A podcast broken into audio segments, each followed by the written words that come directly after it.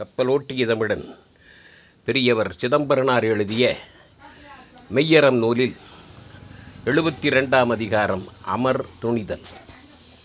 விளக்கம் தருபவர் வீரவநல்லூர் கவிச்சுடர் முத்தையா. ஒரு மானிட உயிர்க்கு உலகலாம் ஆற்றாது பல மானிடர்தாம் படும் அமர் நன்றோ. ஒருவனுடைய கொள்கைக்காக ஒருவன் உயிர் போவதே க துன்பம் தருவது தீமை தருவது. அவனுக்காக பல மானிடர் படக்கூடிய போர் நன்மை தருவதா? நன்மை தராது என்று சொல்லி அமரை பற்றி சொல்லும் பொழுதே ஒரு விளக்கம் சொல்லுகிறார். ஒரு மானிடன் என்பவன் இங்கே மானிடன் தலைவனாக அரசனாக பல உயிர்களை காப்பவனாக இருக்கிறான். அவனை காப்பதற்காக எல்லோரும் அடிகிறார்கள் பல மானிடர்தாம் படும் அமர் நன்றோ இல்லை. பல மானிடரில் பலருயிர் நன்றாம் இப்படி பல இற மனிதர்கள் இற இறக்கக்கூடிய நிலை அதை காப்பாற்ற வேண்டும். உலக அமைதியாக இருக்க வேண்டும். அதுதான் நல்லது. இவ்வொன்று அலால் அமர்க்கு ஏது பெரிதில்லை. இந்த கொள்கையை தவிர வேறு எதுவும் சான்றோர்களுக்கு இல்லை. ஆன்றோர் இதனையே அமர்க்கு ஏது என்பர். ஒரு தனி மனிதன் சாவு இல்லை. தனி ஒருவனுக்கு உணவிலையில் செகத்தினை அழித்திடுவோங்கிறான் பாரதி.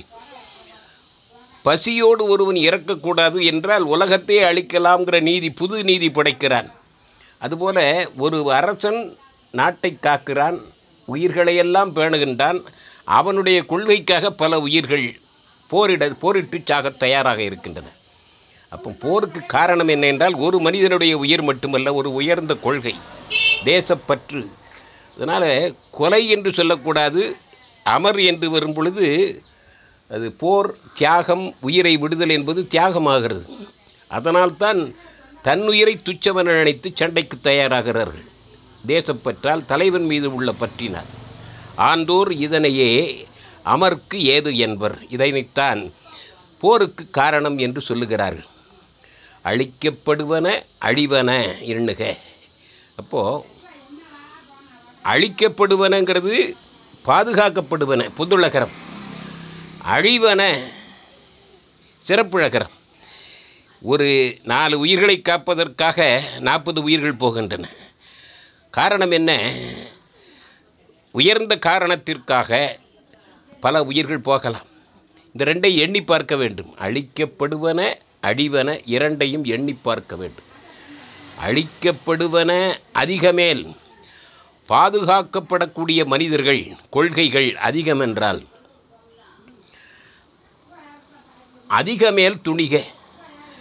பாதுகாக்கப்படக்கூடிய கொள்கைக்காக அந்த சமரை அந்த போரை அந்த செயலை துணிந்து முடிவெடுத்து செய்யலாம்ங்கிற. பாதுகாக்க வேண்டிய கொள்கை இருந்தால் பாதுகாக்க வேண்டிய நாடு இருந்தால் பாதுகாக்க வேண்டிய நீதி இருந்தால் அதற்காக பல உயிர்களை தியாகம் செய்யலாம். பொருள் படை அமர் திறன் பொழுது இடன் எண்ணுக. அந்த போரை நாம் செய்வதற்கு முன்னால் இவற்றையெல்லாம் எண்ணி பார்க்க வேண்டும். பொருளாதாரம் படையினுடைய வலிமை அளவு அமர்திறன் போர் செய்யும் ஆற்றல் பொழுது காலமறிதல் இடனறிதல் இவற்றையெல்லாம் எண்ணி பார்த்து அமரை தொடங்க வேண்டும். இப்போ ஐந்து செய்திகளை இதில் சொல்லுகிறார். பொருள் படை அமர்த்திறன் பொழுது இடன் அந்த வலியறிதலை முதலே சொல்லிட்டார்.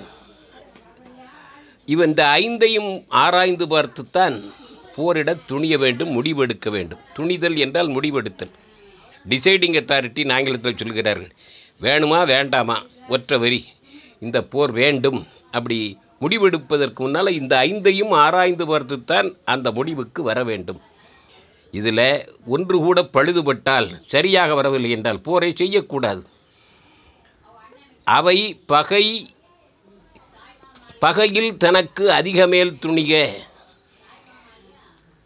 இந்த ஐந்து காரணங்களையும் ஆராயும் பொழுது பகைவனுக்கு நம்மை விட அதிகமான சரியான பொருத்தமான காரணங்கள் இருந்ததென்றால் வலிமையிலேயோ படையிலேயோ அமர்த்திறனிலேயோ சாதகமான காலத்திலேயோ அவனுக்கு சாதகமாக இருந்தால் அந்த போரை செய்யாதே என்கிறார். தனக்கு அதிகமாக எதிரிக்கு இருந்தால் அந்த போரை அன்றே அன்றேல் உலகலாம் அழியினும் விடுக. தனக்கு சாதகமாக இருந்தால் அந்த போரை செய்ய வேண்டும். எதிரிக்கு சாதகமாக இருந்தால் உலகமே அழிந்தாலும் அதை பற்றி கவலைப்படக்கூடாது. அந்த போரை விட்டு விடுக என்று தெளிவாக சொல்லுகிறார். போருக்கு காரணம் என்பது தலைவன் நடத்தி செல்லக்கூடிய படைத்தகையால் பாடுபெறும் என்று சொல்லுகிறாரே வள்ளுவ பெருந்தகை. அதுபோல அவனுடைய குறிக்கோள் நோக்கம் உயர்ந்ததாக இருந்தால் அதற்காக பல உயிர்களை தியாகம் செய்யலாம். அப்படி காரணம் பொருத்தமான காரணம் இல்லாவிட்டால் அந்த அமரை அந்த செயலை நிச்சயமாக செய்யக்கூடாது. உலகம் அமைதியாக இருக்க வேண்டுமென்றால் சமாதான நிம்மதியாக இருக்க வேண்டுமென்றால் இந்த போர் கூடாது. வன்மை இல்லையோர் வறுமை இன்மையால் போர் இல்லாத உலகம் வேண்டும். கொள்கைக்காக வாழ வேண்டிய உலகம் வேண்டும். அப்படிப்பட்ட உலகம்தான் நல்ல உலகம் என்பதனால்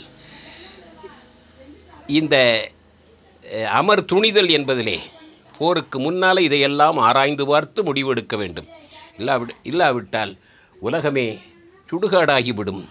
அமரை எண் துணிவதென்றால் முடிவெடுத்தல் அதை விளைவுகளை பின் விளைவுகளை ஆராய்ந்து பார்த்து அந்த அமரை செய்ய வேண்டும் என்பதற்கு துணிதல் என்ற அதிகாரத்தில் தெளிவாக கூறுகிறார்.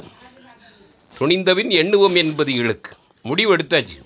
அடுத்தாற்போல் கடைசி கட்டத்தில் கூட ஒரு தூது அனுப்பி சமாதானத்திற்கு வரலாம் என்பதை அடுத்த அதிகாரத்தில் செய்து சொல்லி அதற்கு பிறகுதான் அமரை செய்ய வேண்டும் என்பதை சொல்லுகிறார். எவ்வளவு ஆராய்ந்து பார்த்து கடைசி கட்டமாகத்தான் போரை எடுத்து ஆயுதமாக எடுத்துக்கொள்ள வேண்டும் என்பதை அதில் முன்னாலே சொல்வார் சமர் செய்யாவிட்டால் உபாயம் என்று சொல்வார் சாம தான வேத தண்டம் கடைசி தான் தண்டம். அந்த நிலையிலே முடிவெடுத்தாலும் ஒரு தூது அனுப்ப வேண்டும் என்பதை அடுத்த அதிகாரத்தில் சொல்லுகிறார் என்று சொல்லி நல்ல முறையிலே இந்த அணிவக அதிகாரத்தை முறை வைத்து சொல்லி சென்றிருக்கிறார் சிதம்பரனார் என்று கூறி எழுபத்தி ரெண்டாம் அதிகாரத்தை நிறைவு செய்கிறேன். விளக்கம் தருபவர் வீரவநல்லூர் கபிச்சுடர் முத்தையா. அடுத்த அதிகாரம் தூதுவிடலை பார்ப்போம். நன்றி.